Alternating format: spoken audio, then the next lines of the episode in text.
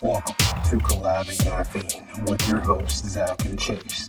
Just a couple of TSAs trying to make a difference on a global stage. Hey everybody, I'm Chase. And I'm Zach, and this is Collab and Caffeine. Today we have a very special guest today, Chase, uh, our boss, our commander in chief, Cory Gray. Um, we uh, previously recorded this uh, a few a few weeks ago, I guess it was, and uh, we just wanted to let you guys know that this is a very interesting conversation we have with our boss and his journey on how he got to where he is. Yep, I think everybody's going to find this interesting. Uh, hope you enjoy.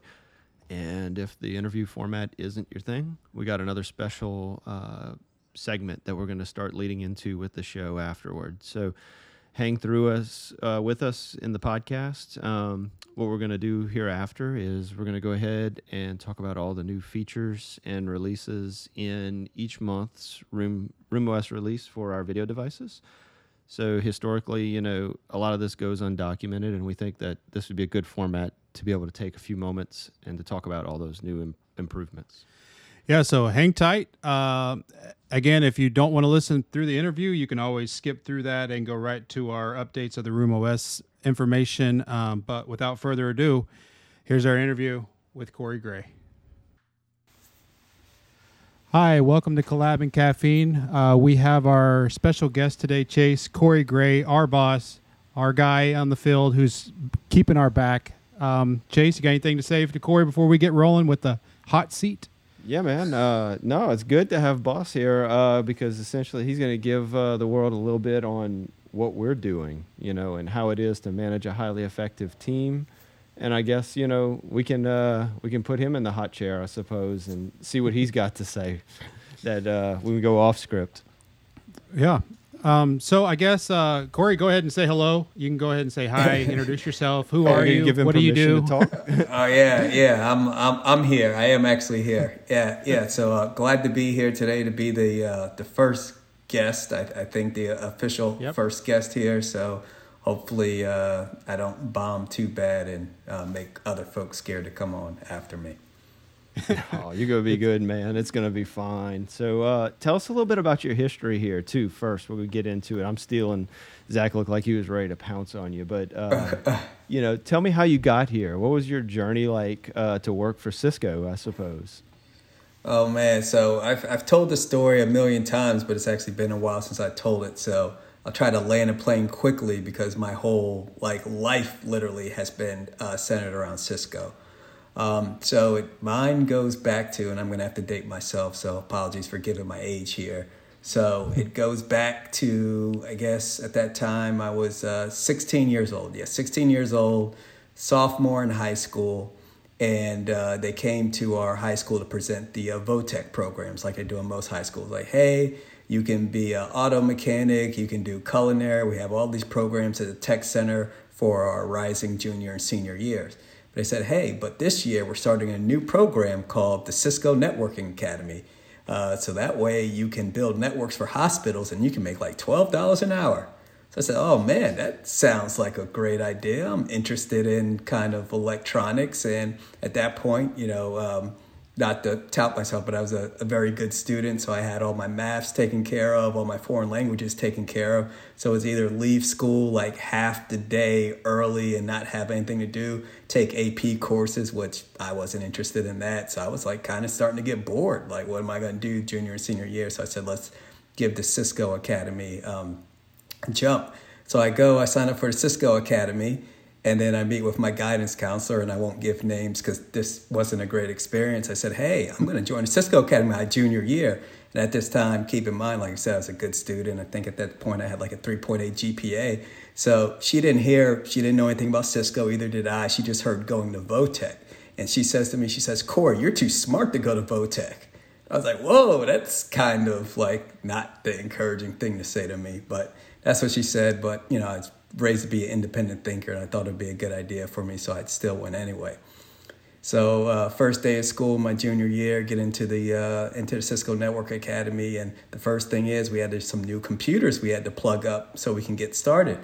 And to this point, I never owned a computer, never logged into Windows. So I'm looking around at all these kids, and they're you know they're able to like log in and know what Windows is. And I'm just like, okay, I feel a little far behind uh, from the beginning. Um, but my dad, being who he was, um, my dad raised me, and uh, we didn't have a lot of money, but anytime there was sports or school, if I needed anything, the money was always there. So I said, "Hey, Dad, I you know need a computer if I'm going to be doing this Cisco networking stuff." So he bought me my first computer, and then uh, cable internet was coming around my neighborhood at the time. So he got on cable internet, and I had my first computer. So I was like, "All right, I'm a Cisco Academy trying to learn CCNA routing and switching, but also I need to learn just how to just operate a machine."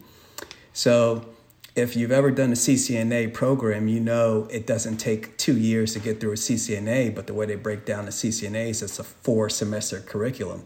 Usually at colleges, they do two semesters and one college semester, so it's like a year program. But in high school, it's junior, senior year, you know, four semesters. Um, so I started learning the networking stuff. It fit who I was. It was just logical thinking. Like you learn some few facts and then you apply it other places. Uh, so I was getting pretty good at it. And then by the end of the year, I decided, well, this is what I want to do for my career.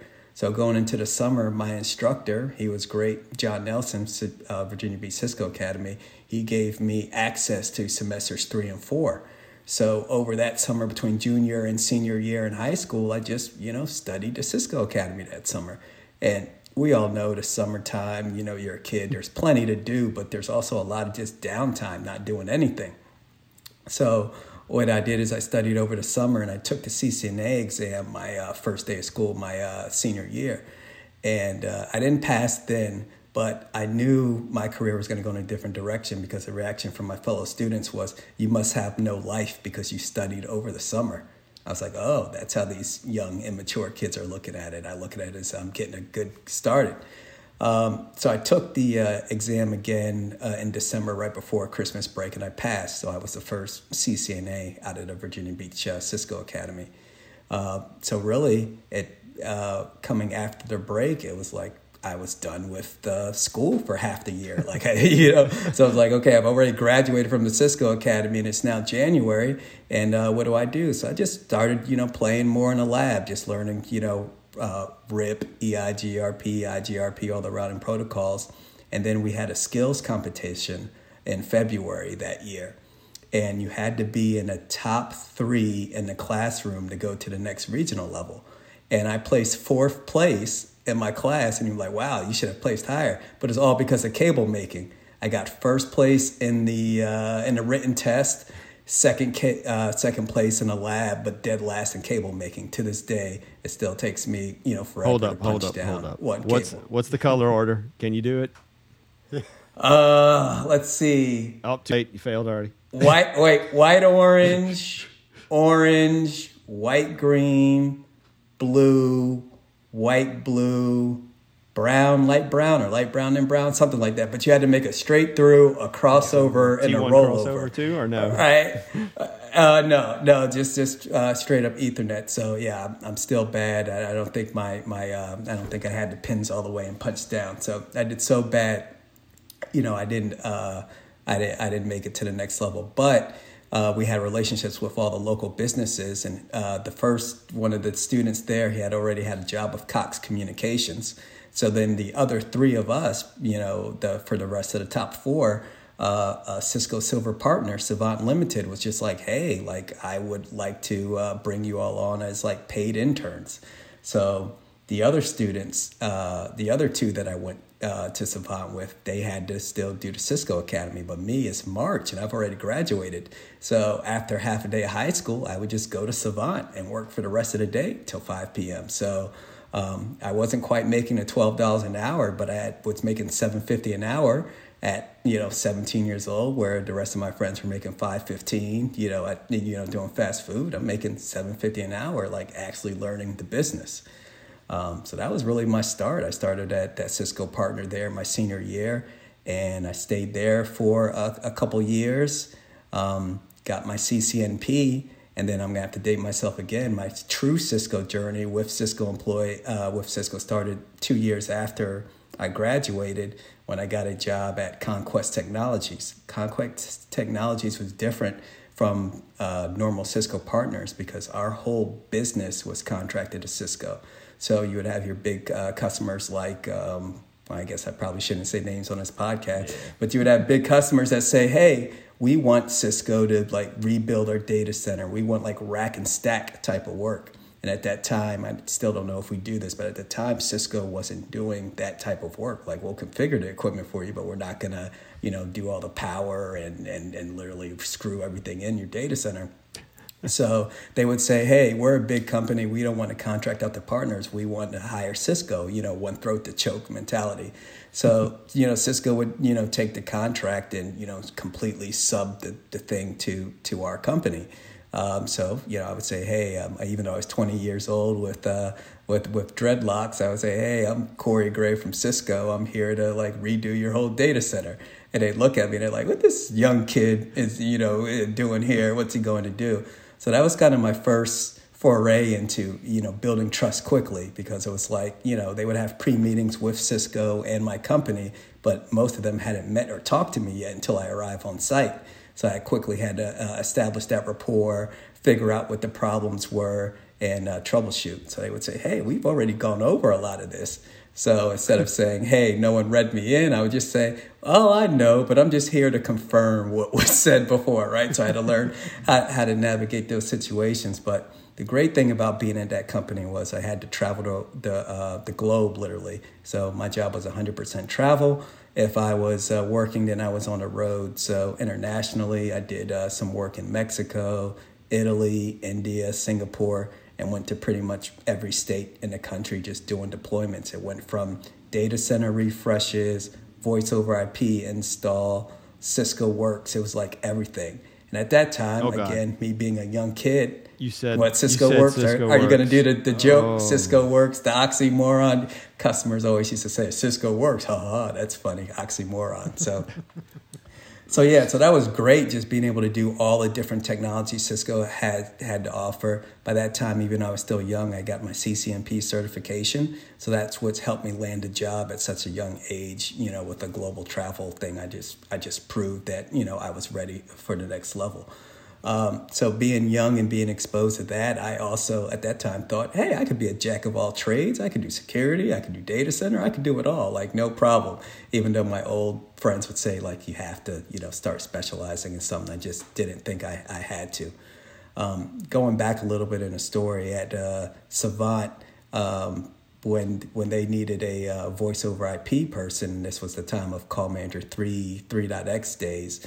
Um, they were like, hey, just figure out, you know, here's some CDs, uh, pop some CDs in the server, figure out, call manager, you're going to be our new voice over IP guy. So I had to learn all the voice over IP stuff, get all the uh, collab certifications at that time. They were just starting CCNA voice and, and, and things like that and then also to be a partner and be able to do uh, messaging, you had to get a Microsoft Certified Systems Engineering certification, which is like seven tests in its own. so I had to take those seven tests. Then I had to get an MCSE in messaging to be able to do Cisco Unity. So I had to do all of that, you know, while I was there in that two years. So by the time I went to Conquest, even though I knew voice, I had to do everything.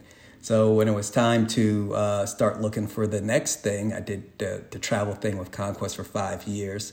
So, you know, to, to keep up with the timeline, dated myself again. So I'm like 24, 25 years old. I'm like, hey, now it's time for me to do something different. I finally passed my CCIE routing and switching, which took me way too long. But again, I was just having fun on the road and I didn't really buckle down on my studying. So I finally buckled down on my studying. I got my routing and switching CCIE and I was like, well, you know, let's you know, let's give Cisco a try. I was intimidated by Cisco because although I worked side by side with uh, Cisco engineers at Conquest, um, I was worried about coming to a big company, uh, being so young, being a CCIE, thinking everybody would think I should know everything. It was just kind of intimidating being the small fish in a big pond. So uh, I applied for a Cisco uh, position through my contacts working with Cisco, and then I, you know, I got the job, and everybody assumed because of my age that I came through one of the college graduate programs, and I was like, well, you know, I kind of haven't graduated college yet, but uh, you know, I had the technical abilities to do it. And they said, hey. Uh, Cory, we see all this voice in your background. We want you to be focused on voice. And I said, well, I kind of like to do everything, but uh, one of my mentors was like, you, you, you, should really focus on voice. So why don't you just go get your CCIE? And I was like, yeah, that's harder said than done. So I, I, worked, and then I ended up getting my CCIE in voice, which later turned into collaboration. Uh, but I quickly learned at Cisco, it isn't about what you know, because there's always an expert everywhere to ask. It's like how you work with people to to further, you know, the goal. So my superpower wasn't that I was the best engineer on the team. Was like if you said, "Hey, Cory, I need this done. I need you to reach out to this person and find out what's wrong." I could do that and then reach out to the right people to uh, to get this um, to get to where we needed to as a business. So anyway, that was I guess 13, 14 years ago when I came on Cisco as a blue badge. So uh, I'll stop there. I know that's a long winded way, but yeah, I've literally do, been do you, doing uh, Cisco. Do you have forever. any uh, recommendations for like programs, sort of what you went into to get to where you are today? Is there anything like that still available for the the younger folks trying to get into Cisco? Yeah, yeah. I think Cisco just celebrated uh, 25 years of the Cisco Academy. So the Cisco okay. Academy is still going strong. If you go to the Cisco NetAcad website, there's all these stats on how many students we've impacted global. I'm still an ambassador for the uh, Cisco Networking Academy. Anytime anyone asks me to talk about the academy, its benefits, um, I uh, I'm, I'm always there to help. Uh, when you say something for the young folks, I mean the CCNA yeah. Academy operates at the high school level and college, and um, all other places also do it on the side. Um, I think the thing about the Cisco Academy is going back to those immature students that told me I was too, uh, I was too, uh, um, I was stupid to study over the summer. Yeah. Those same students later on, they were paying money to those per for, for those uh, per uh, for profit uh, colleges uh, those technical schools to get the CCNA. All they had to do was pay attention for free through the public uh, high school system, and they would have had a CCNA and their foot in the door like I did. But instead, they you know goofed off their whole you know junior and senior year Sometimes and wanted a party, and then that sometimes and, just pay attention. And then now you're paying. Yeah, and then now you're spending tens of thousands of dollars to get a, a, a paid for education from most of those uh, for-profit technical schools are now like done now, you know, and I know the, the government got in and said you you weren't offering you remember the commercials where it's like, hey, you come here and then we'll guarantee you a seventy-five thousand dollar job upon graduation. All those lies and stuff. Those those are the schools they ended up going to because they squandered that opportunity. So during your course over the Cisco expansion of your 13 years or plus, however however long you've actually been with Cisco, 13, right? A little over 13. Yeah, yeah, I believe it's 13, and it's been so long. I have to look at Workday, but I think it's uh, I think it's 14 years this coming August. Oh wow! Um, so when you land on this team, were you intimidated at all coming to work with guys like Chase or Mark or myself? Man, come on! You in? say it like that. I'm an intimidating no, fellow. I, I mean, just, come just, on. No, We're a bunch of knuckleheads, no, I'm, man. I'm, I'm saying it because because he, he where you came from the devices world was a little new to you, correct? Yeah, yeah. So all the all this stuff I did with Collab, it would be, hey, we have these uh, couple voice endpoints, we need them registered. But no one was talking to me about features and how to apply it. It was just like, you know, it was just, you know, some devices that needed to be registered to call manager. Yeah, when we talk so, about so, registration back then, man, things were totally different compared to now. Yeah, yeah. World of Cloud. You had gatekeepers. This was like around the time we acquired Tandberg. So then you had the, the VCS uh, Expressway and control and yeah, and TMS and yeah, all of that stuff was was new to me. But but coming but coming into this team specifically, did you did, was there a learning curve that you had to go through to kind of speak the language, or did you kind of did you pick it up quick and go? Uh, I mean, well, you all can tell, uh, say this better than me because what I think may be irrelevant. So I thought I picked it up very fast. When you asked the question about being intimidated about the team, I was less intimidated about the team than, uh, you know, going back. We, we talked about, hey, 13 years at Cisco. It was literally all in one organization. Was public sector advanced services, which is now public sector CX. So I had never even been on the sales side before, but I was able to land a job by talking about kind of – my experience with sales. As an engineer, even though I'm post sales, you're still mm-hmm. sales. Like you're representing Cisco to get that confidence for customers to buy. So, but actually being goal driven, actually being on the sales team, let alone a global global sales team, it was just new. It's like yeah. I always tell people the great thing about working at Cisco is like you can go to a different organization and it is like getting a new job. Yeah. So even though I'd been at Cisco for 13 years, coming over here was like getting a brand new job. I didn't know anybody. I didn't know the people. I didn't like. I knew the sales processes, but didn't. I wasn't embedded in the sales processes. And then um, with the team and the technology, yeah, it was like, okay, I've got to learn learn the language and, and really figure out the, the, the details of devices. But I, I knew based on my background, I, I would get it. And, So- and when you when you applied for the job, were you did you know that Ace came with it? What's Ace? I did. I did. I, I, I found that out. And, Let's- and let's go uh, over that, Yeah, you know. advanced Cisco experience. Yes. So, Yeah. yeah. Go ahead, Chase. So talk to us about that. I mean, like you know, I, I I had some folks give me some feedback on our first go. You know that we use too many acronyms. So let's get away from that and let's just lay it out there. You know, let's let's start basic. You know, let's talk yeah, about what you always Ace gotta say so. So, yeah, so I had experience with Ace in my I, pri- my prior role, which surprised some folks. So when I was on the uh, on the on the uh, federal team, uh, when I started working on the uh, the DoD team at that time, uh, Cisco WebEx didn't exist without you being a without you installing the uh, the application. So in a DoD environment or in, in a lot of government environments where you can install any applications on a website, Ace uh, or, or Cisco came out with the WebEx uh, version where you could just join a meeting through a browser.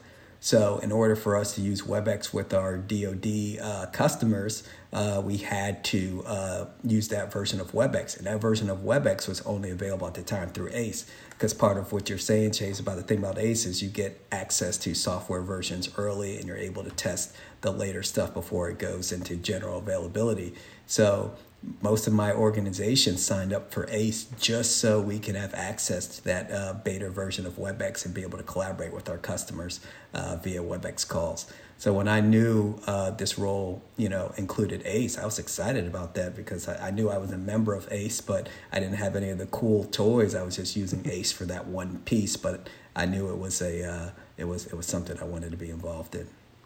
You and I's careers, I, I even just talking through here, man. You've been my manager for over a year now. Is it? Uh, God, time's flying. Um, and essentially, I didn't realize our career arcs had very similar trajectories uh, in how they started. You know, whenever I first started, I had a mentor that took me under his wing as well. He was very much so influential in my decisions to make the path to become a Cisco guy. And some of the bits that were taught to me early in my career, very similar. You know, um, look at the CCNA, learn how to make a cable. And his joke was be at the time, you know, this was at the boom, you know, and it was like, oh, well, with that in mind, you could probably go make a hundred grand uh, just playing around doing this back in the day. Probably so. You know, things are a whole lot different now in the market. But, you know, if you were talking to some young fellows and some young gals here, you know, what would you tell them is good things to do? Like, you know, young high schooler wants to make the jump into tech right now. Where would you say, like, hey, you know, young person, what would be a good thing that you would do? Um, how would you basically have that same conversation that you're uh, that led you to this? You know, maybe not even Cisco, but you know, broad. Yeah. Yeah, no, I, I, I like that you uh, brought that up because um, is going to sound old man, get up, get off my lawn type of stuff. But yeah, when I was coming up, uh, certifications were a differentiator. I mean, they still are. But that's what I would tell young folks in general is look at a way to differentiate yourself because today, um, uh, or when I, I was telling you when I was coming up and I was at Savant, um, there was one uh, CCIE at the company. Well, there was two: the owner and then a uh, one of the employees, and his name was Kim Rains. And the one thing was not only was a CCIE, but he was also a black man. So that was a big thing for me to see someone rise to that level. And after I got my CCNP and route switching, at that time there was just a CCNP. They didn't have uh, voice security and all that stuff. So after I got my CCNP, which was only routing and switching, they came out with the CCVP, which was Cisco Certified Voice Professional, and then security for and all these professional level certifications. So I went to him and said, "Hey Kim, I'm gonna go get my CCVP, my CCSP, because remember I'm jack of all trades guy. I'm gonna get all these certifications." And he looked at me and uh, for all those, this is an audio medium, but he like put his hand up in front of his eyes said, Cory, why would you stay here when you can go up there? And he raised his hand out and said, Cory, you need to stop messing around with the professional certifications. And if you want to show yourself as separate, you need to get going on the CCIE stuff. So I literally looked at him and said, You're right. And then, uh, yeah, I didn't pursue any more professional certifications at that point. I was just like all CCIE. So that's what I would tell young folks because as a manager coming up at Cisco, all the conversations with my younger engineers uh, always centered around how can I get promoted without getting my CCIE? How can I get promoted without doing this, without doing that? And I would tell them, yeah, you can. You know, you do the right work and you do the right things you can. But, you know, honestly, if you want to do it quicker and you're looking at two people that have done similar things and one's uh you know one has their certifications one doesn't then the conversation shifts from why should i promote this person or why i shouldn't promote this person. So i would tell all of the of the young people find what's going to make you different you know a uh, you know a high you know high gpa and um, and being able to talk a good game have a good presentation that's all great but when you can put tangible stuff on the on the paper, whether special projects that you've done or certifications, anything you can do, uh, because you have to get experience to get jobs. But at a certain point, you're applying for a job where you don't yet have the experience, so you have to convince people that you're worth taking a shot. And again, how I got this position was like I hadn't been in sales before, but I could talk about all the things I've done and sales enablement, which we'll get to, I'm sure, what our primary job is, is, is more sales enablement, managing engineers. I could talk to those other things. So doing things that can separate yourself from from other candidates is what I would tell other folks. And now you're a double CCIE and you mm-hmm. have a master's degree. Is that correct? That is correct. I, I, I, didn't even think about that. I skipped over all of that. I, I mentioned yeah. that, yeah, when I came to Cisco, I didn't have a uh, college degree. But again, just being the person that likes looking forward, at that time I was uh, Mr. Anti Management. I was like, I'll never be a, a, a manager, engineer until I die. But just in case I want to be a manager, again, this is how I tell folks get ready uh, and differentiate yourself. I was like, I don't want them to look at myself as a double CCIE without a college degree and say, hey, you might be good for the job, but you don't have that degree. So I said, okay, well, let me go down the, the college path. And the only reason why I hadn't completed college was because going to Chase's point, again, they were I was told that if you get your CCIE, you're guaranteed $100,000 a year.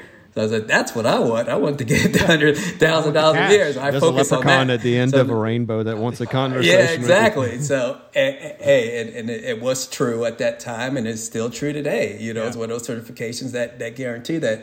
So um, and so I would so that's the only reason why I didn't finish school is because I was traveling the world and then came to work for Cisco. But I said, hey, there I might need it in the future.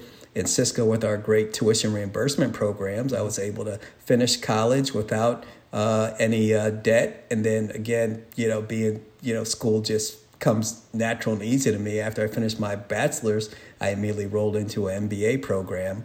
And while I was in the MBA program was when I got my first manager job, and I was able to say, "Hey, I do have my degree, and I'm working on my MBA." And then um, this is going to sound like a little bit of a uh, butt kissing a little bit, but t- Brad Bonin, when I had a conversation with him, my first conversation with him, and I told him about myself, and I was able to say I'm an MBA, he's literally the first person that was like, wow, that's something I value. So literally, that was like important to me because I was like, man, I started to, for a while to think, man, I'm surrounded by all these folks that have, you know, made it so far and they, you know, they don't have these things and I have it. I was starting to wonder, you know, if it would ever help me. But just that one person saying, I value that uh, just uh, meant a lot for me, and it made it you know worth, worth my time. And how long did you have to lock yourself in a closet to achieve double CCIE and a master's degree? Because that that is that in itself is quite a, an accomplishment. What's the next it's, accomplishment for Cory Gray? Are you? Are, is there any more education? He's going to go for can, triple a, a doctorate. Or, yeah. well, all right. Well, I guess I might. Uh, I've been thinking about this a little bit. So first, the CCIE was by far the hardest thing because it required the most hours of time. Studying stuff you don't know 100% sure it's going to pay off. So I was lucky enough to be able to this is part of me getting started so young. By the time when i did both of my ccies first time i was still living at home with my dad and i was traveling the road for conquest. So when i was off the road i could just sit in my little room and, and lab all day. And then my second ccie I was married to my wife. We hadn't had any children yet. and she was doing OBGYN residency. So she was doing 24 hour shifts and then they instituted the 80 hour work week limit for them. So you can imagine how much she was going at the hospital delivering babies. So I'm sitting at home, you know, in a spare bedroom, able to lab stuff up. So I don't know how you do a CCIE with with actual kids and actual responsibility. Today, so right? You were I- toting yeah, around I was the heater lucky in the enough to room too. Five routers, four switches, is like the old days. Yeah, yeah. I, I I did a custom lab to, to in my in my uh, in in the room to be able to simulate like all the sites with the servers and the and the gateways. So um, I made that work. But as far as college goes, I mean that for me that's because you're structured. You're taking two or three classes at a time. It's like okay, this evening I have this homework, and it's just like an hour or two a night. So uh, for me, college was way easier time wise than than a CCIE because you know you were you you were on a on a on a legit schedule. As far as what is next, I've really been thinking about that. So I'm still two ish years out from having to recertify my CCIE. So normally I would just go take a written test to recertify or do continuing education on something I wasn't interested in to get the points. But I was thinking as, you know, kind of where Cisco is going, where my career is going, I was thinking I could use the opportunity to uh, start studying like cybersecurity, right? That's like in vogue. I don't like really chasing trends, you know, and, and doing kind of what's style, like like trying to figure out what's the next thing. But um, I can recertify by taking, uh, you know, uh, a professional level certification, even though I swore to Kim I wouldn't do that, but now it's different, right? So I could uh, recertify CCIE by doing a professional level certification. So I'm thinking like I might just use that as a as a way to kind of you know get just get more cognizant of security. I mean, even in our video devices world, it's all about cybersecurity still. They're asking us questions about retention in the cloud, how our devices are connected, what data centers they go through. So really being able to understand that that world and uh, like Chase says, you start getting into those acronym soups in the security language. Like I want to be able to say A, B, C, D, X, Y, Z, right, in one sentence without using real words and know what I'm talking about. So I'm thinking about maybe studying that, but I haven't. Uh, I haven't fully decided yet. it's becoming a a necessary evil in our in our careers right now where security is being brought up more and more and more in each co- in each customer conversation um, I, I too have thought about getting all a whole slew of different kinds of security certifications and different things kind of kind of put that it's still there i still have all the study material right here but i'm just kind of like just kind of waiting you know for that right opportunity for me to just go okay i'm going to take this just to kind of make myself more aware of what's going on around me and the direction of cisco You're both talking about Yeah, something that's, that's- interesting. Like it's like life, career crossroads is kind of essentially what you're both describing, and it's how do you know yourself enough, and how do you commit to something new after you've been doing something? And Zach hit me with something the other day. He says, you know, when you get complacent, you you're doing the wrong thing. Basically, is what he's telling me. Uh, what was it you said, Zach? i said when you get content you stop growing That's what it is. So.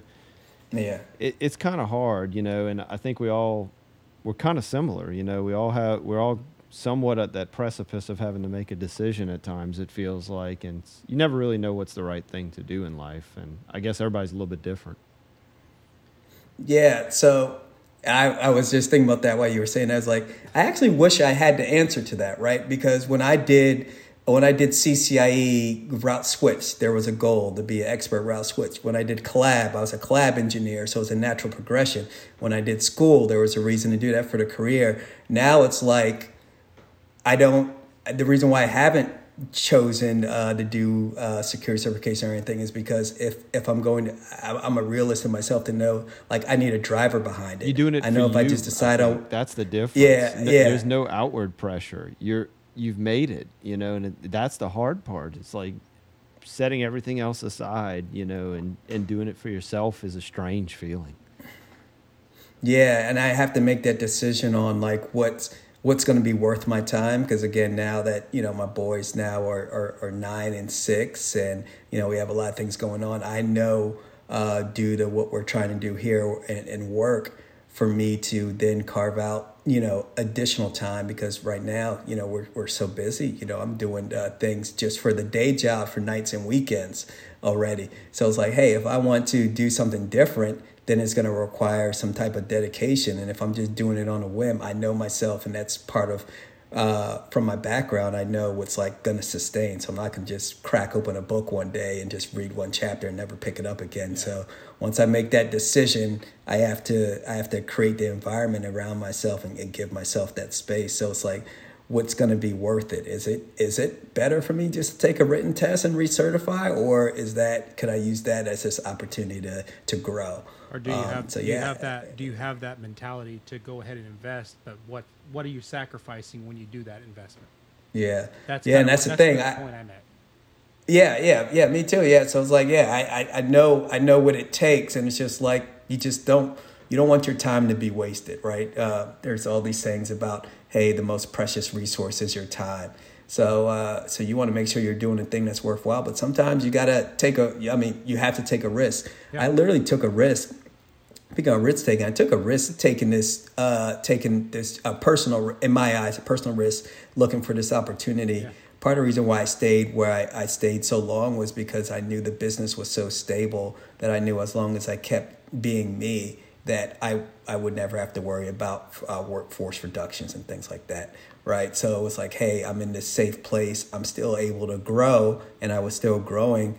Um, but then it came time to where like I, I, I think I want to grow faster, right? I want to go further and faster. So for me to do that, I have to take a risk coming to a business where people don't know me and a place that maybe I could be impacted, you know, possibly one day uh, by by a workforce reduction. So it's like, you know, taking a risk and, and it paid off. This is uh, uh, again not kissing up, but this is the most uh, this is the best job I've ever had. Just um, real quick, just on a tangent the reason why I love this job more than any others is because when we talk about time and time being precious, my time is never wasted. So there's nothing that I'm working on that doesn't have uh, impact for someone for our sales force in the globe. And also, uh, I didn't think I was this guy because I'm a long term thinking, but I also like the immediate impact. It's like I do uh, an initiative or a program, and then the next week it gets implemented, and there's actually positive results. So it's not like, hey, I'm taking a risk with my time. Hopefully it pays off. It's just like someone comes to me, someone in leadership, someone outside of my leadership train comes to me and says, Cory, I need you to do this. They're asking me because they actually need it done. They're not asking me just to give me something to do. So I think that's the most rewarding thing about this job now. Yeah. This this job definitely has a lot of that that perks. You know, like you can actually see what you're doing having that impact, and I, that's one of the very best things about this this job currently is I can see the impact that I'm having, and and not every job gives you a lot of a lot of the jobs that you have you see it. Oh, I'm doing this again, but I don't see the impact. Like I, when I was an engineer on ACE, I knew that I was doing a lot of changes on a lot of different things, but I never actually got to see the impact I was doing for sales on this side of it, I can actually see the changes that ACE makes, and I see that impact that you make. So it gives you different perspectives when you move around. I totally get that. Cool. Yeah. Cory, speaking of impact, you know, um, I got my next question for you that I think uh, I think you got something special to offer here. So, um, my next question for you would be, you know, in your in your stead here at Cisco, you know, what's the thing that you're the most proud of that you've had a chance to work through? You know, uh, I know you're involved in a lot, so you know, give me something that you've that you've enjoyed contributing to. You know, no matter what it may be here at Cisco, but you know, I'm gonna leave it open to your interpretation. Yeah, uh, that's. I, I would say this may sound like a weird answer, but I would say um, I talked about the experience of uh, kind of the impact uh, Kim Raines had on me. Uh, you know, the black CCIE that told me kind of, hey, why why shoot for here when you can shoot higher? Um, so I've taken that and I brought it to Cisco, and I used to always uh, work with our, our ERO group at the time was uh, called um, uh, Connected Black uh, um, Cisco Black Professionals instead of uh, Connected Black Professionals. I'm sorry, no, it was Cisco Black Employee Network, CBEN, what was the name of the ERO. And then at that time, all of the EROs um, at, at Cisco or a few years later, we all had to change our name to remove Cisco from the title. So then we became Connected Black Professionals. So I would always be involved in those organizations. Anytime someone said, "Hey, we're doing this thing. Can can you help out?" I would always help out. But I used to not talk about it, mm-hmm. right? And the reason why I didn't talk about it was because you know, being a, uh, a minority in an organization, you kind of want to fit in and you don't want to rock the boat and you want to be uh, seen as some type of uh, uh, some type of uh, Like some drawing the line between you and them. I guess? Extremist. Or yeah. yeah, extre- yeah, yeah. You're just worried about how you would be perceived, right? And then um, I think what I'm most proud of is is transitioning that and working for a company that had taken that and, and shown me that hey, it's it's okay to uh, to show that side of you at Cisco. It's okay to talk about it. So you know, I always tell people I am the co-lead for uh, Connected Black Professionals in the RTP chapter. So I think what I'm most proud of is being able to have an impact on other people that look like me, right? Obviously, I have an impact on on everybody at Cisco, but the thing that's most proud is that uh, I can be the Kim Raines for for somebody else, right? Where they can look at me and say like, "Hey, that's that's someone that that looks like me, and they've accomplished a lot, and I could accomplish that too." So I would say that's really what I'm most proud of is just kind of furthering the the Black experience at Cisco. Cory, when you put your when you sit here and listen to you talk, and you write down everything that you're involved with, your resume is just extending, extending, extending. It- There's a lot quite- to differentiate you, just like you said, from Yeah. everybody else. You know. Um, so, for this specific team in the devices in the collab side of the, of the house, the direction that you would like to like to see us go, not where we're going, like like to push us towards. Do you have anything like that in mind? Are you just kind of at the moment? Are you just kind of seeing where everything's landing, or do you have like in your head a vision for this team? Now, Zach, you manipulating the Okay. podcast to figure out uh, some no, intel no, from no, the no, boss no. man. I just no. I just kind of I want to get his take of how he sees the team. I know how other people see the team going. Nobody really asked Cory how he wants the team to go. Yeah. um, so, um, so I, I spent a lot of time uh, thinking about this with, with all the changes in the organization and kind of where I would like to see us go, and then trying to put it succinct into words. Right, that's the thing with leadership. You don't tell people what you want to do in as few words as possible. And then I remember having a conversation with you, Zach. I, I don't remember what question you asked me, and I literally said to you, "We help people." right so that's kind of like when we talk about how my resume has grown how i've been here i that's because and how i differentiate myself at cisco is like when you come to cory you know he's going to help you even if i can't help you personally i'm not going to say hey just go reach out to chase or zach they might be able to help you i'm going to reach out to chase or zach confirm they can really help you with what you're asking for before I send them your way, right? So I always like being my personal brand that, hey, when you come to Cory, like even if he doesn't have the answer, he can help you. So that's kind of like what I look for our team to be like as as we change, as we morph, as we keep up with the times. At the end of the day, if you come to us for some help, we are going to help you. And then, like I said, it, yeah, it may not be it may not be us personally, you know, jumping on the keyboard and doing that help, but it's like, hey, I need help with, uh, you know, this video device. The light doesn't come on. It's like, well, I mean, it's a bit, it's, it's a mechanical issue that may just happen to be on a video device, but at least I'm gonna, you know, make sure you you know how to open a case with the proper support people. I'm not just gonna say, you know, hey, that's that's that's not our issue. It's like, all right, let me at least you know make sure you're helpful. So when it comes to video devices, if we uh, we're a global enablement team and we only and, and there's five engineers on this team and then there's six person being me you know how do you make a global impact? It's like hey when people know they come to us for device support you know obviously we can't help every single issue personally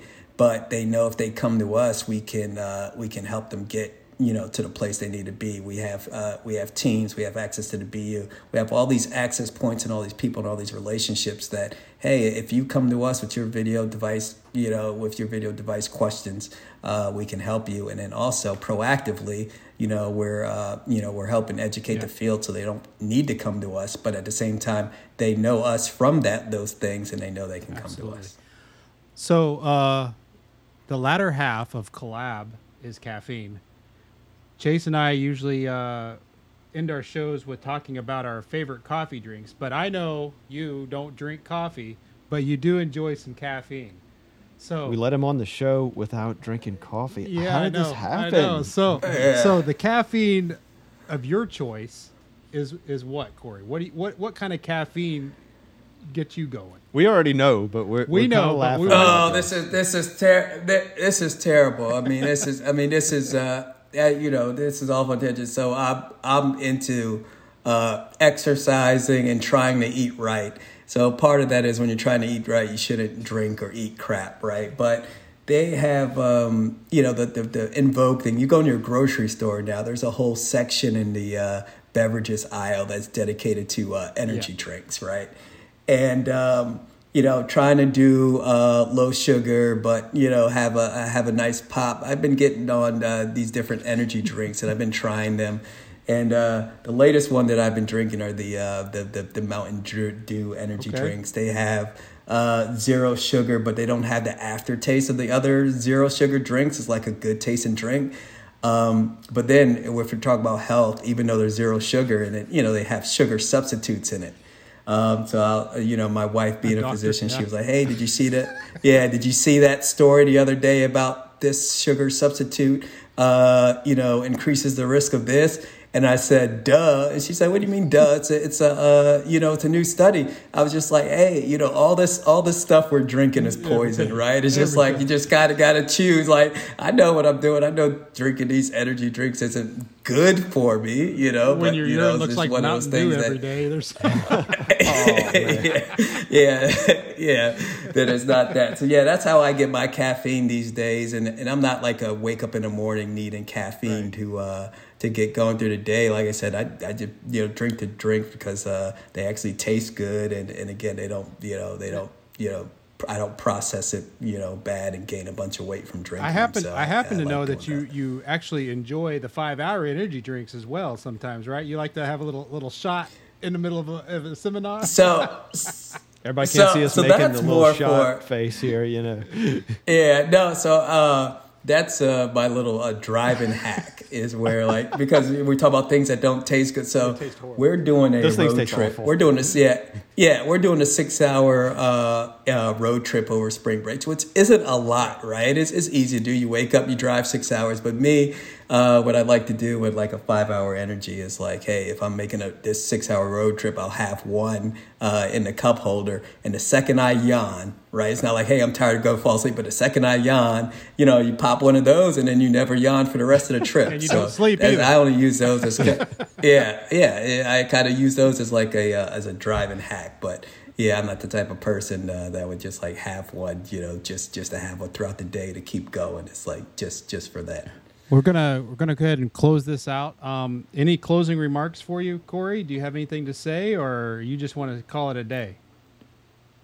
uh, no, I definitely, uh, obviously, like to uh, uh, thank you all for for having me.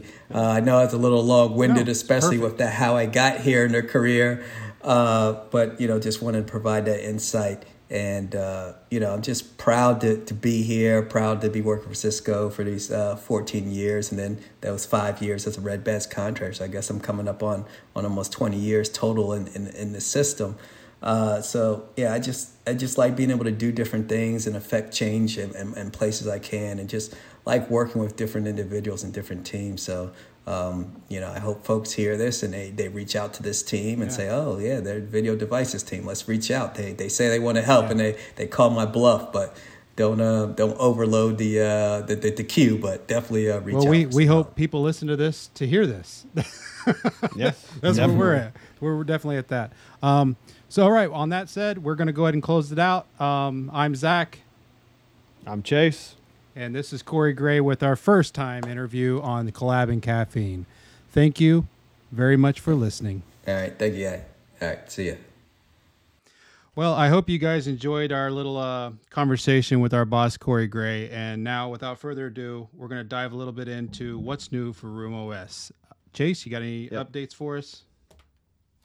All right, gang. So essentially, uh, this is the new bit that we're going to do each month. Um, we're going to tell you all what's new in RoomOS. Um, since we're just getting started, we're going to backpedal all the way to the beginning of 23 here so that we actually catch you up to reality here. So the first thing that we've got, you know, when we hit the page here and we're looking it over is support for the RoomKit EQ. Last time, you know, uh, when we had this conversation, it was all in the context of MTR support for the EQ. So Um, this is material because essentially this is our version of it, our support, you know, and it's official. This is Cisco support for Room OS running the RoomKit EQ. Which is our awesome new endpoint, right? That thing is badass. it just gets the job done. Uh, I guess if we were going back and going to date ourselves, this really whips the llama's ass, like Winamp used to say back in the day. So uh, yeah, yeah. Um, the next thing up is the default layouts in meetings.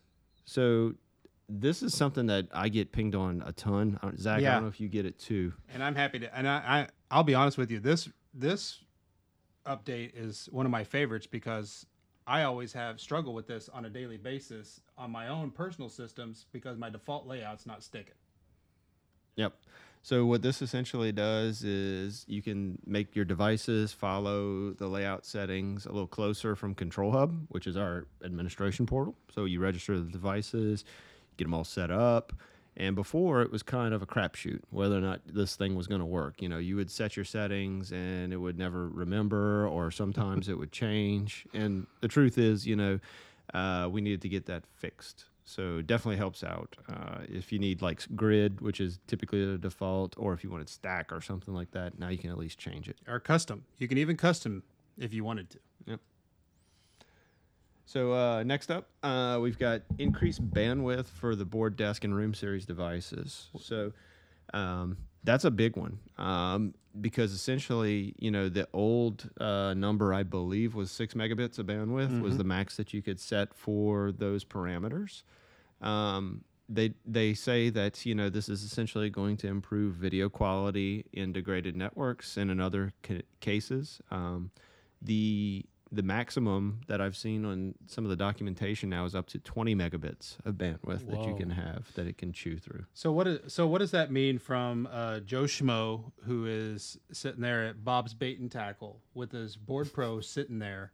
What does that mean that he can do now? Does that does that mean that he's going to get uh, non-pixelated screens, or what? What does that mean? Yeah, yeah. So I think that that's the intent here is that you know the video quality won't take as many hits uh, essentially if we have a lot more samples that we can actually work with to be able to conceal that or make it better. You know, Bob's bait and tackle. Yeah. Uh, first off, you know I got to go buy some grubs from him, but uh, you know, uh, after I've got that, you know, essentially uh, when we're on a call together.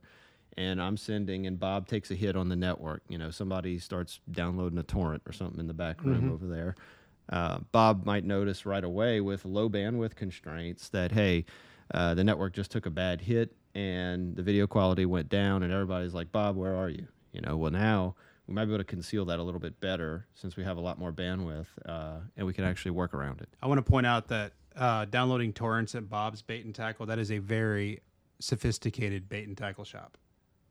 It's a bait tackle and notary shop, in fact. You know, so I mean, you know, that's my joke always. So. What else you got for All us? Got two more for you. Um, so when we moved to RoomOS 11, um, some of the UI extensions, and when I talk about UI extensions, those are like um, if you tap the panel and you make little buttons on on it, so that I can maybe raise the shades, lower the shades in the room, drop the lights, bring the lights up. Uh, all of that, it's been restyled now to max to match the consistency of the RoomOS 11 experience. So some of that looked a little off at first, I'm sure. So now it's all just made pretty, essentially. Aesthetic update. Yeah, yeah. that one's fairly, that, you know, I mean, it, it's a big deal. I mean, it's got to look right. but, absolutely, know, absolutely. It is a big deal, and I've and I've heard time and time again about things like this. Hey, why can't this look like the other buttons? Well, no, now it does. Yep. And then uh, last and certainly not least is uh, the Room USB now supports RoomOS 11. So R- Room USB very popular in some of our federal government uh, work there because it's essentially you know a very nice uh, bar, camera, speakers, mics, and it doesn't necessarily do quite as much. Uh, different implications, you know, different uses, different story to tell there. But um, I think you know now it's at least consistent. Um, those often aren't even registered to our cloud. So they're you know, almost like a those plug and play, you know, kind of thing with those with those room USBs. And uh, you're right, the federal government does utilize a lot of those room USB uh, systems. Uh, I, I am always getting asked. In fact, I got asked three times this week. When is the EOS end of sale, end of life?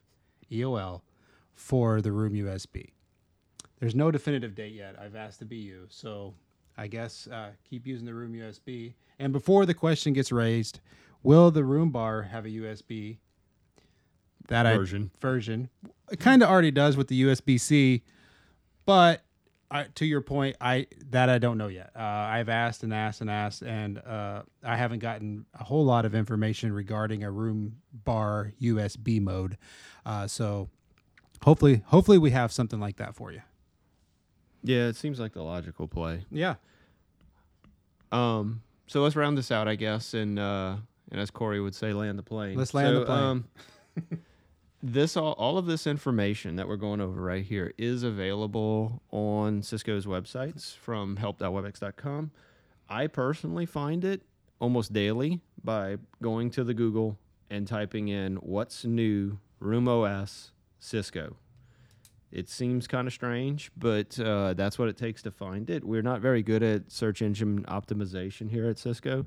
So uh, if you type RoomOS, you get all kinds of strange things, or you might get the roomos.cisco.com page, which won't have this. So we're with you, customers. We understand. You know, it's it's hard to find our stuff sometimes, but that's how I find it. Uh, I want to I want to switch over and talk about something else real quick. You are having some serious problems with your coffee machine right now, right? Oh my God! Don't get me started, man. We were going so well. this podcast was uh, was winding down, and things were fine until you started talking about that. You sent me a picture that looks like somebody stuck a grenade in your coffee maker. And uh, so, what in the world is going on with your coffee machine, Chase? Well, this wouldn't be Collab and Caffeine without a heavy dose of caffeine. So, all right. Um, I was on a call. We, you and I and the team were on a call the other day. We had our vice president of our entire group, Brad Bonin, who we're going to try to get on this uh, very show at some point in the future.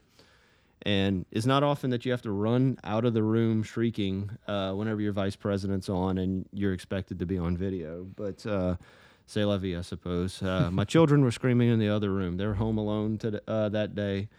Uh, it's just dad with the kids for this week. Uh, and essentially, they said, Dad, your coffee machine sounds like a choo choo train in there. So uh, the emergency valves were having to, to fire off all the pressure out of the boiler.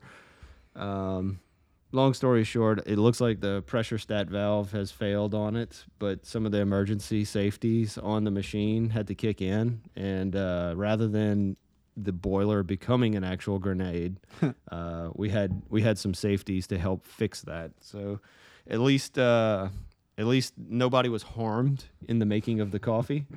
Um, just uh, a lot of a lot of noise and a lot of scared children. So got that fixed up. Hurry up, shut it off before anything happened, and got back in the call with Brad the other day. But yeah, it was it was a tenuous moment.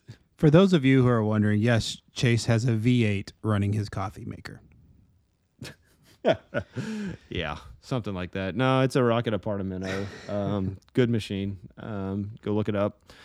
Uh, it, it, it took me years before I actually finally decided I was going to buy a real espresso machine, and it's been a really good investment overall, I would say. Um, but you will bankrupt yourself because then you'll start looking at other machines and you'll get machine envy.